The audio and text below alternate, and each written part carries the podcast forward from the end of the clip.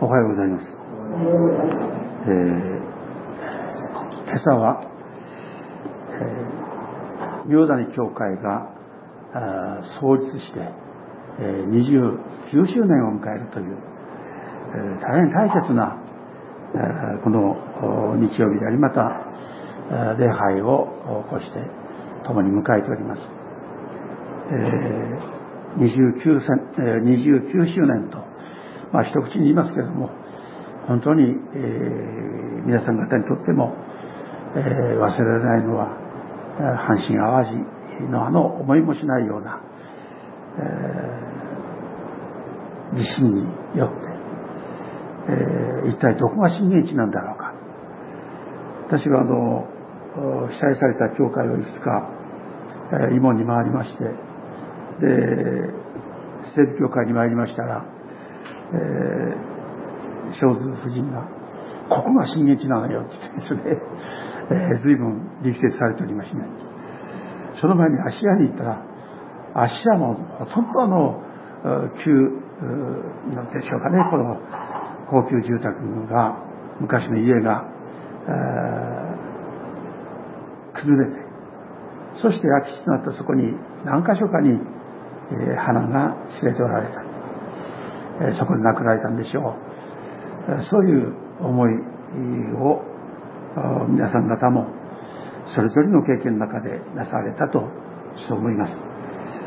えー、やがて震源地が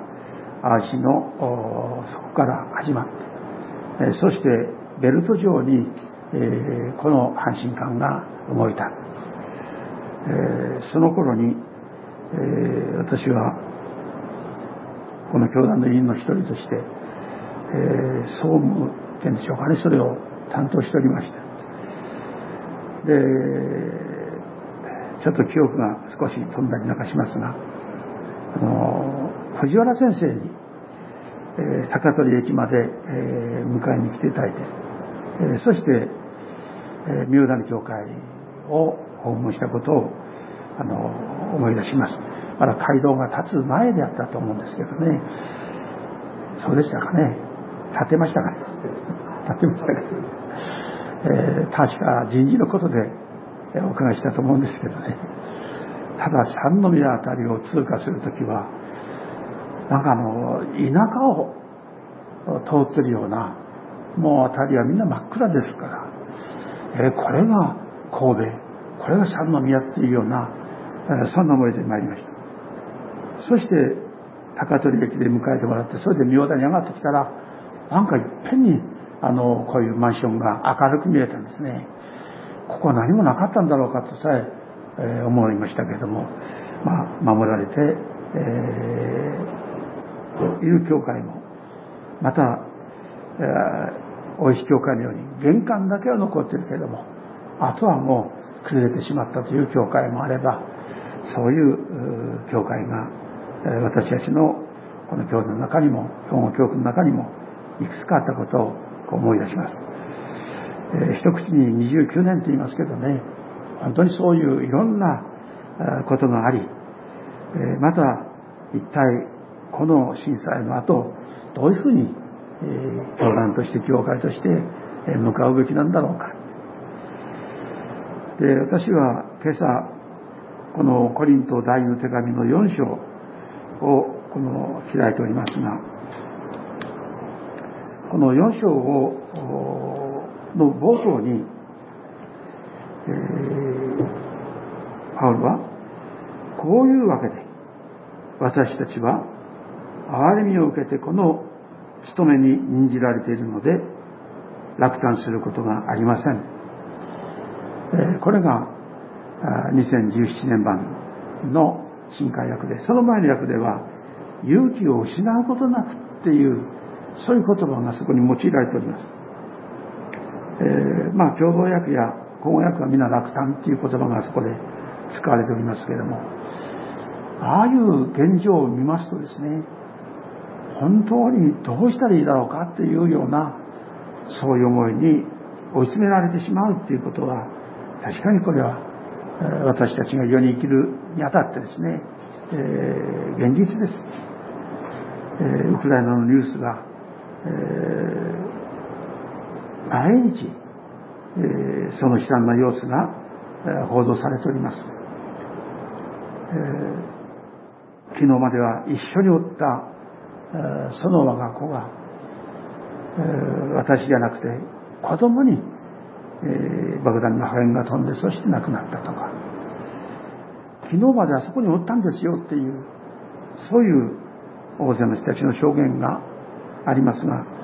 けども容赦なくロシアのそのミサイルが飛んできてそして、えー、この各町々をこの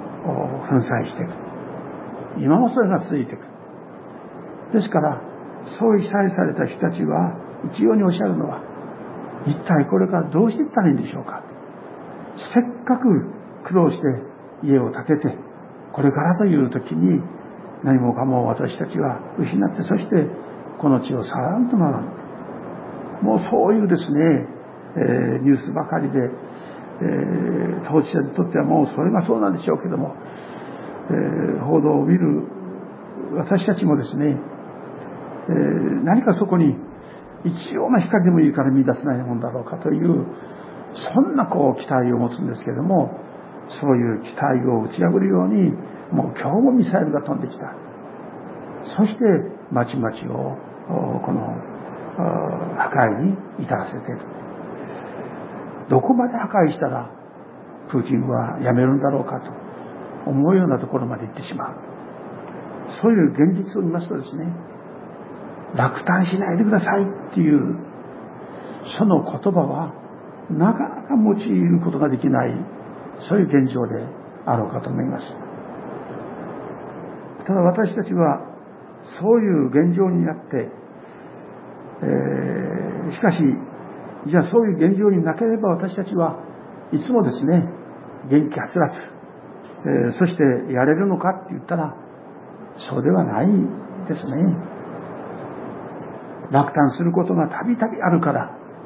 あるいはそういうことに直面するからパウロはここで、えー、落胆することがありませんという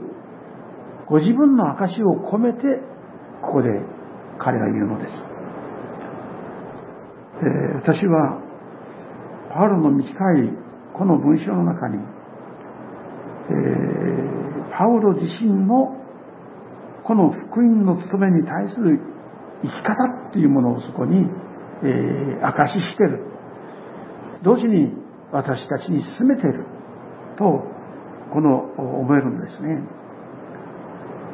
えー、教会の歴史は今は現実にウクライナという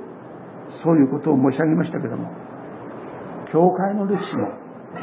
そして私たちのこの日本においてのカトリックまたはプロテスタントの教会の歴史も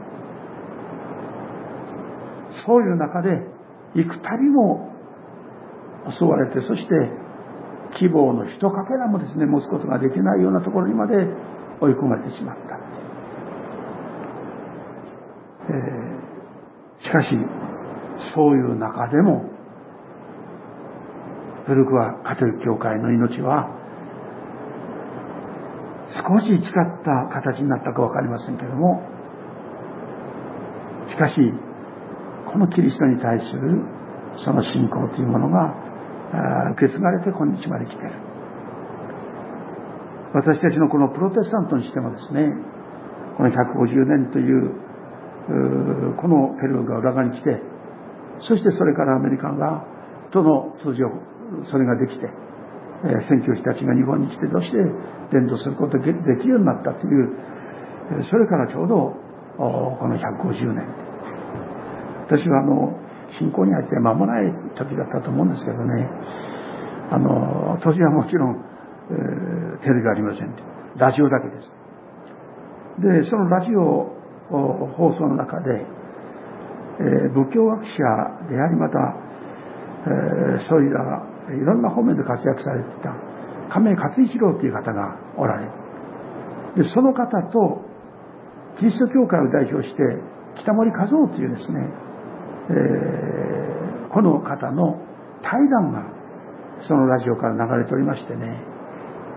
でプロテスタントも日本に渡ってきてそして100年100周年のいろんな行事がそこに行われつつある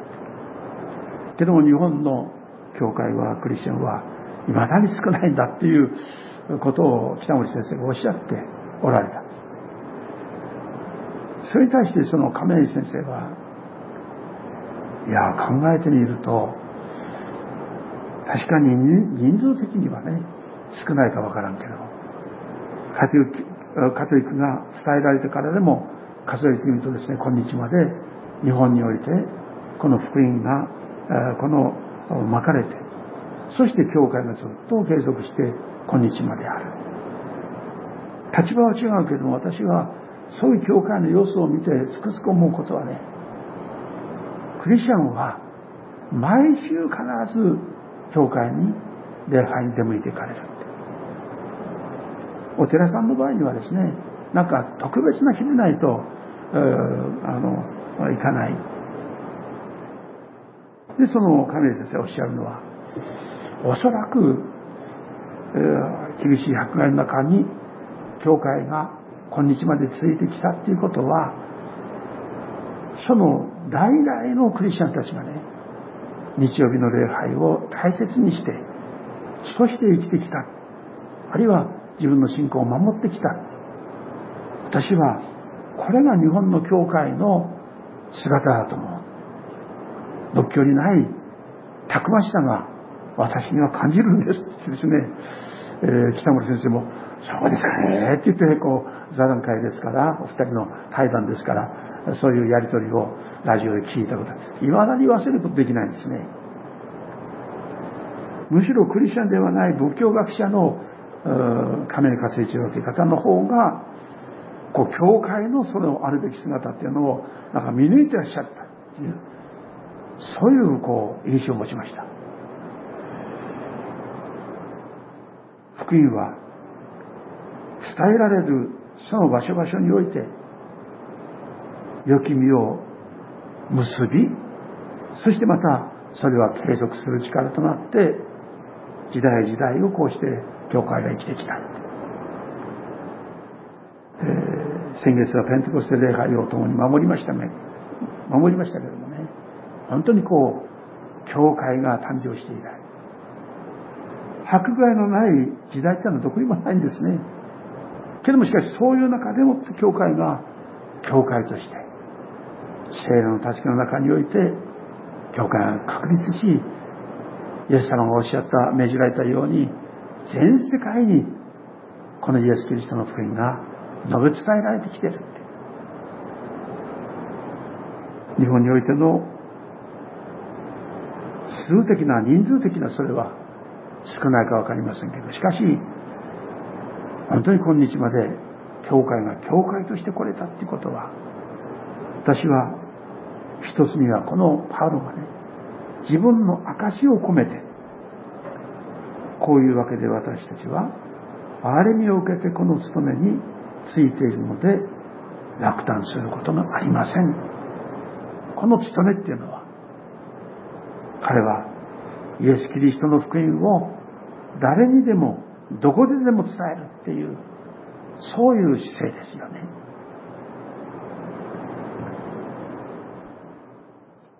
私たちが伝道するっていうそれはそのように、え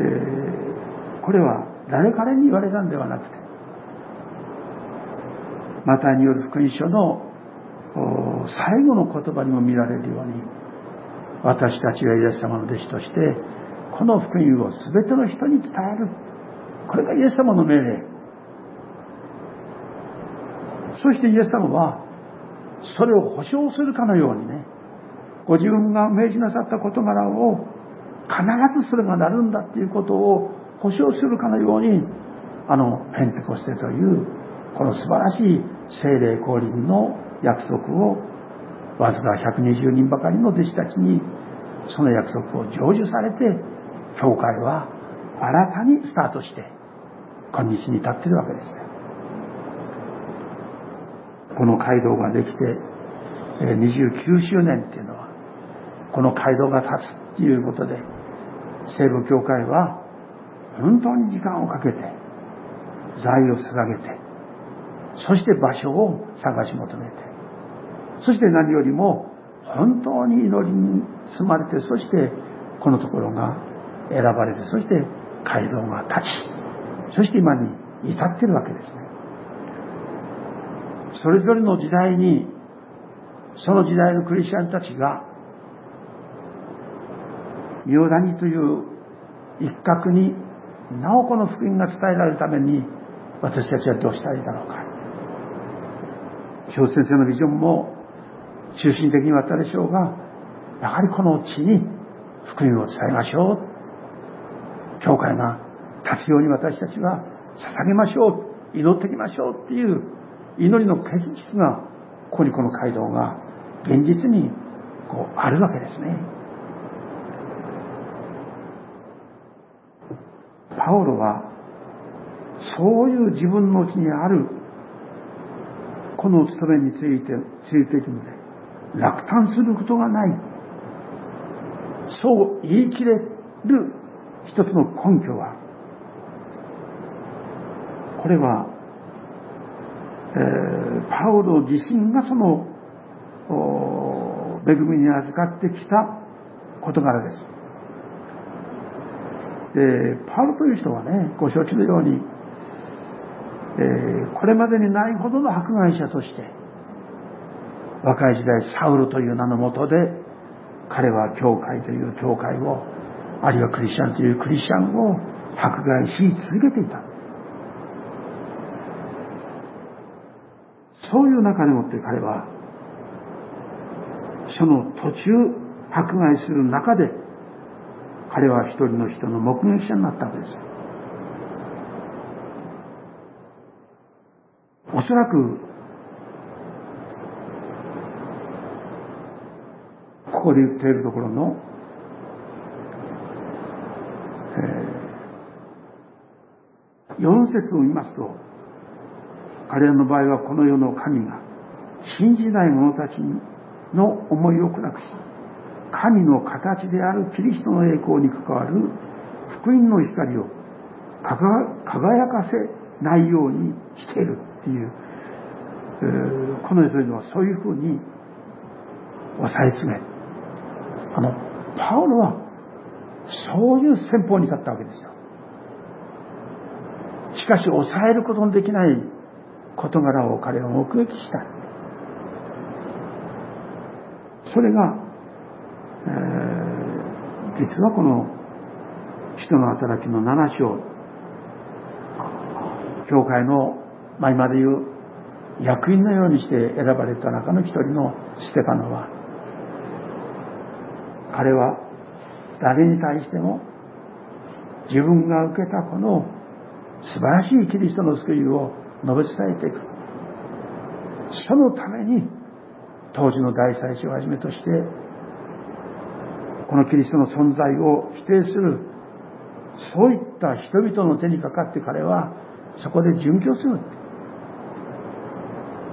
サウロの名前が初めてそこで出てくるわけですよね。ソウル・サウルという青年の傍らに迫害者たちはその自分の衣を置いてそうして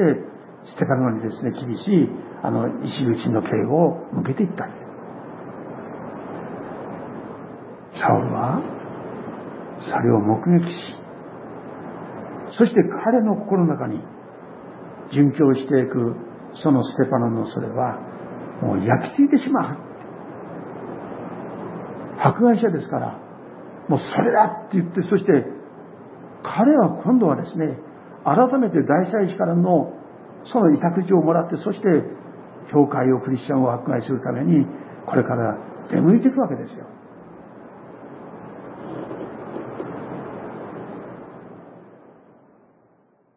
彼の心は、その時は勝利者のように、ステパノを死に追いやったということでの、ことでの満足感があったんでしょうけれども、しかし彼の後々の経験から言うならば、自分はどれだけ立法を愛し、立法に近づき、立法のために、この使えてきたか。その一点一角もこれをですね破ることをしないでそうして彼はもう自分がもう立法そのもののように彼はですねそういう学びをガブレルのもとでもってしたわけですから彼はこのユダヤ教会のこのにおいての指導者となるべく将来を嘱望されとったようなその一人です。それだけに彼の中にはですね、教会という教会を迫害し、クリスチャンというクリスチャンを追い出し、死に至らせる。そういう勢いを持って彼は、ダマスコに向かうっていう展開はそこにこう、開かれていくわけですね。しかし、彼の心の中には、そういう中で、どれだけの確信があり、勇気があり、使命があったのか。彼はそこに向かうの、この向かうのに、消しがたい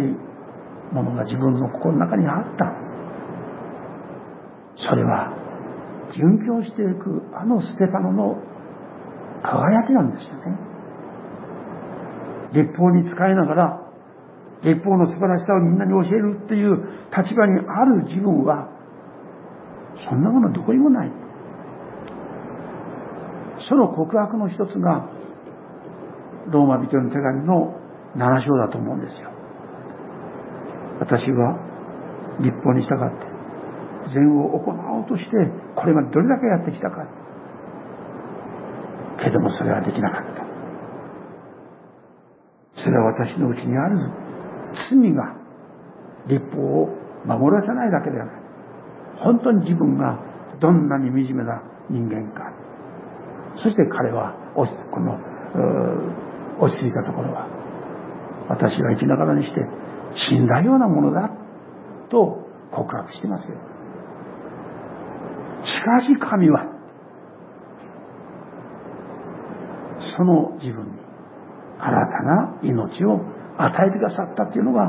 あのローマ人の手紙の7章の最後に続くわけです。彼が得た命は、ステパからステパノからの光です。死に向かうところの、あの、自分と年格好、そのぐらいでしょう。しかしながら、彼は、その死にある自分を死に向かわしめる、そういう人々のために、許しの祈りをそこで捧げてる。その祈り。また、本当にイエス・キリストがそこにおられるかのように仰ぎ見るステバノのあの時の輝き。それは自分のうちには全くない。立法に使い立法を誇りとし、立法をこれから伝えていくっていう、しかし自分の中には、申し上げたように、一つの罪さえも、これを犯すことがないようにと一生懸命あるけども、しかし、努力も虚しく、また新たに立法を破ってしまう。罪を犯してしまう。生きながらにして死んだようなものだっていう、そういうパウロの告白です。そのパウロがね、ステパノの一件から、彼は同じ輝きをそこでもって経験する。それが、この使徒行伝の同じ8章、9章でしょうか。そのあたりに入ってまいりますと、殉教者、この迫害者、サウロがダマスコに向かう時のその光景がそこにあるわけです。向かおうとしていたその矢先に一条の光が自分を照らし、彼は視力を失い、そこに打ちのめされてしまった。ステパノに見たこの輝き。そしてまた、ダマスコに向かう迫害者サウロがそこで受けたそのキリストの輝き。お前は教会を迫害しようと向かうだろうか。私を迫害するんだっていうことをパオロはですねそこでもってこう聞いた打ちのめされてしまったしかしパオロはパオロは視力を失いましたけどもしかしながら失う直前に見たイエス・キリストのご復活の輝きっていうものは彼はここでもっても言うわけです。彼はその時の経験をこの経験に基づいて同じようにこの22章の6節それから28章の18節ここで彼は自分のこの時の経験を明かししてるわけです。私はその栄光の輝きの目撃者。パウロはそこで聞いた主からのご命令。彼は全く方向は、それこそ180度。もう忘れないんですけどね、あの、進学校に入って、1、2年は電動館で奉仕があるわけですね。勢いよくね、私は360度変えられたんですって言ったら、後で元に戻ったら違うなって言って笑われたことありますけどね。ちょっとこう、数字的に弱かった人間がね、力説するあまりですね、180でいいのに360、元に戻っちゃダメなんだって、先輩に言われたことを今だに忘れられないんですけども、しかし本当に180度の変化がパウロのうちに起きたわけですよ。そしてそれは、ステパノを通してのあの輝きは、イエス様は自分にも向けられて、そしてそこから彼はサウルという名を後日いただいて、生涯、彼は殉教するまで、このイエス様のお与えくださったこのお召しを、彼は全うしていくわけです。パウロは、そういう大きな大きな経験をしております。その経験を通して、私が改めて思うことは、確かにパウロの特殊な経験と言ったらいいだいいと思うんですけどもね。まあ振り返ってみて、自分もそういう噂があったなと思うのは、いや、これは、私はあの、その新学生の時にね、小島一介先生をお尋ねしたんです。で、それは、先生私はクリスチャンになったって言ってね、これっていう証ないんですって言ったんです。ええー、って言いながら、けども、小島先生も、いや、私もね、母親がクリスチャンで、そういうクリスチャン家庭に育ってきたもんだから、イエス様信じたからってどこがどう変わったっていう、実は私もあんまりないよってですね、なんか同情するように私にそういうことをおっしゃってください。みんなね、私は3人の母親に愛されて、どの子のっていう、聞かせますよ、聞いてて。え、3人のお母さん、どういうことなんだろうかなって。聞いたら、まあ、それは家庭的には非常に不幸な経験を彼らにして、そういう中からイエス様を信じたっていうことですけど、他にも何人かですね、似たような劇的なそういう経験をなさってる、もうそういうものを聞いたりするもんですからね、私もやっぱりそういう経験がないと、それで大島先生言ったことは、先生、伝統館の地下にあの福原ってのがありますよね。若いからああいうとこで遊んで、それじゃそこから救われたい言ったら、どんなんでしょうって言ったら、バカなこと言うなって、もう一緒に付されてしまいましたけども、何もそういう劇的な経験があるなしじゃなくて、大切なことは、どういう経験よりも、自分が本当にイエス様を愛してね、イエス様に従っていくんだっていう、それが一番なんだ。私もそれだ。そして従っていく中でもって神様はいろんなお取り扱いをなさって、たくさんの恵みを与えなさい。それを証ししていったらいいんだ。まあ、何かことがあったらいつもあの、大島先生を訪ねていって、そしてあるいはこれはお尋ねし、あの、お聞きしたりなんかする中で忘れられないそういう一つなんですけど。パウロは決してこういう経験をしたからといってですね、いつもその経験を伝えているのかというとそうじゃないんですよ。経験があまり経験ですとね、そっちの方に人の気持ちもいった、言ってしまう。自分もなんかそういうふうに言ってしまって。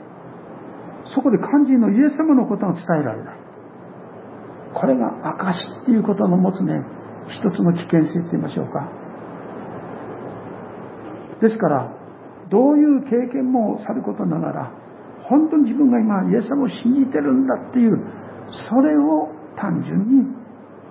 それをお伝えしていく。それが伝道であり、証。あの、いつだったか、皆さんにもお話したことがあると思うんですね。それはあの、大阪で、教会成長のそういう講演会があって私も行ったんですね。えー、で、そこに、えー、アメリカのフラワー進学校の方から、教会成長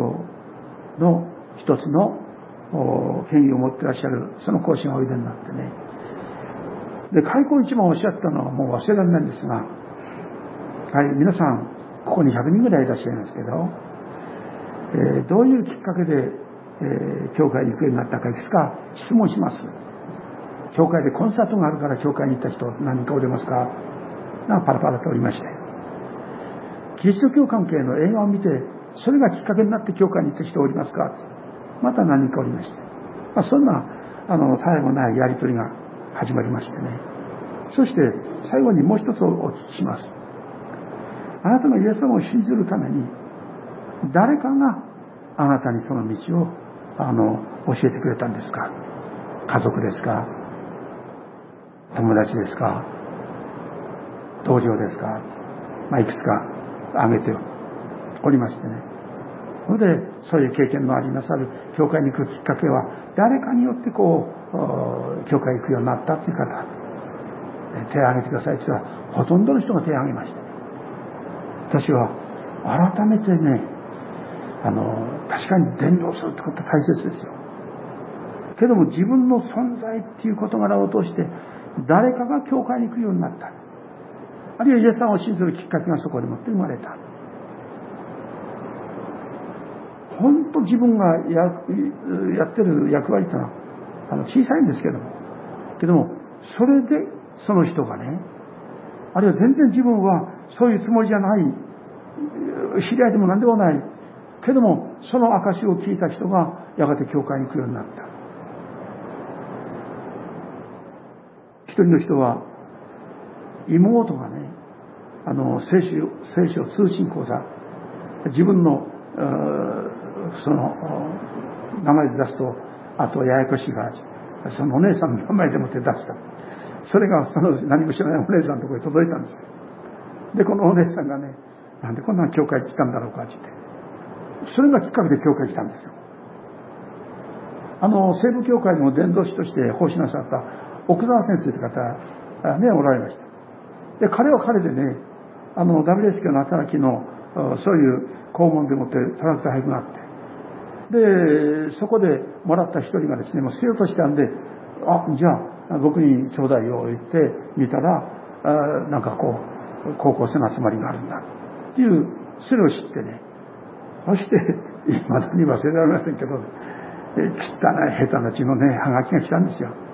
教会行ったことないんだけども、教会行っても、そこ行ってもいいだろうかっていうね。だからすぐ私は折り返し、あの、返事して、ぜひ、あの、教会じゃないけどね、また、いい教会紹介するから来たらいいよって言って、まあ、お誘いの添いをやった。友達からもらった1枚のパンフレット。それもらった人は何もそれでもって自分が行くわけじゃない。捨てようと思ってたら、何のことない。その一枚が彼が手にした時に、彼の心が開かれて、そして教会に行くようになったっていう、そういうことですよね。だから、どこでどういうことがあるのかわからない。ただ、自分の信仰がね、いつもイエス様の方に向いてたらいいんじゃないですか。80年ビリグラム大会っていうのが大阪の偽球場というところであった時にですね、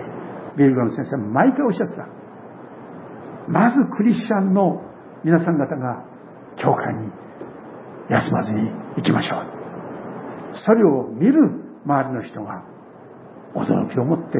やがてその人たちも教会に行くようになるでしょう。明日はここでまた、あの、クルセードがあります。そういう友達を連れてここに来てください。っていう、もう毎回、あの、ビルラム先生がそういうふうな勧めをしたことを思い出します。教会に行くその姿でもってね、人は、なんでこんな暑いのに、こんな忙しいのに、もっと他に楽しいことがあるのに、教会に教会に。しかし、それがね、その人自身をやがて捉えていくんですね。だから、証って言って、言葉でもって証することも大切ですが、けど自分の生きる姿勢がそのまま人々を捉えていく。そう。だから、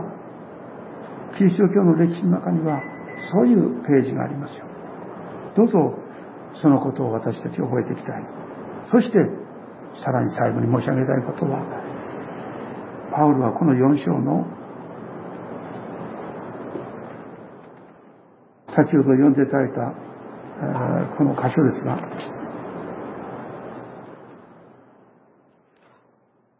はい、失礼しました。4章の7節というところに、私たちはこの宝を土の器の中に入れています。それはこの計り知れない神の力が、力が神のものであって、私たちから得たものでないことが明らかになるためです。土の器っていう。彼はそういう表現でもって、あの素晴らしいパウロは、自分自身をどう見つめたか。土の器。弱さも何もかも自分のうちは、もうちょっとしたことで結末ついてしまうような、決断を鈍らしてしまうような、そういうもの。私は、パウロの手紙を読んで、パウロほど正直に自分を見つめ、自分の弱さというものを正直に告白している人はいないんじゃなかろうかと思うぐらい、彼は徹底した自分に対するところ、自己卑下じゃなくてね、本当に自分の弱さっていう事柄を正直にそれをそこに告白したい。ですから、このコリント第二の手紙の12章を読んできますと有名なパウロ自身の証がそこに載ってます。最後にそれを読んで終わりたいと思います。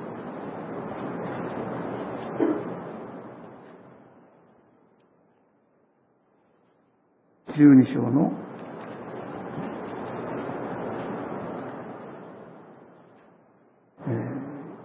9節ですね。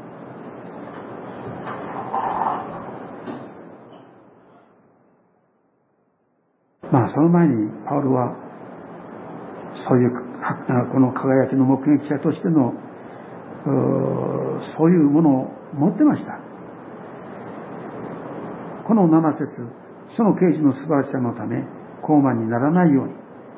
私は肉体に一つの棘を与えられました。それは私が高慢にならないように私を打つためのサタンの使いです。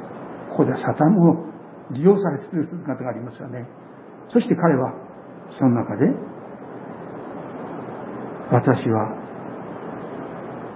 この使いについて、私からさせてくださるようにと、私は三部主に願いました。しかし主は、私の恵みはあなたに十分である。私の力は弱さのうちに完全に現れるからである。有名な一節ですから皆様よくご存知のお言葉です。なんでこの弱さが、それが私にはあるんだろうか。悩んだパウロでしょう。まあ、三塁乗ったって書いてありますけどね。三塁乗ってもう4回目はもう祈らなかったっていうわけではないし、いつも何とかこの棘が覗かれたならば、主よ私はもっと主のために、あなたのために働きたいですよって言って迫ったでしょう。けどもそれに対しての答えが何にもなかったわけですよ。全く違う答えが返ってきた。もうあなたに対する恵みでそれは十分にあなたに向けられてるんだからっていうそういうことでしょう私の恵みはあなたに十分であるだから私の力を弱さのうちに完全に現れるこのことのためにパウロはその弱さを今度は誇りとした。彼はこの光をピリピの教会にも書いてる。一文の中にそれを書いてますよね。私は弱いけども何でもできる。なんとまた大胆なただしイエス・キリストにあってのその時私は何でもできるように変えられた。だから弱さは弱さに終わらずに弱さは恵みを持って力に変えられてるんだなっていうパウロの証をそこに見ます。パウロの強さがそこにある。弱さこそ力強さだったんですね。お祈りいたします。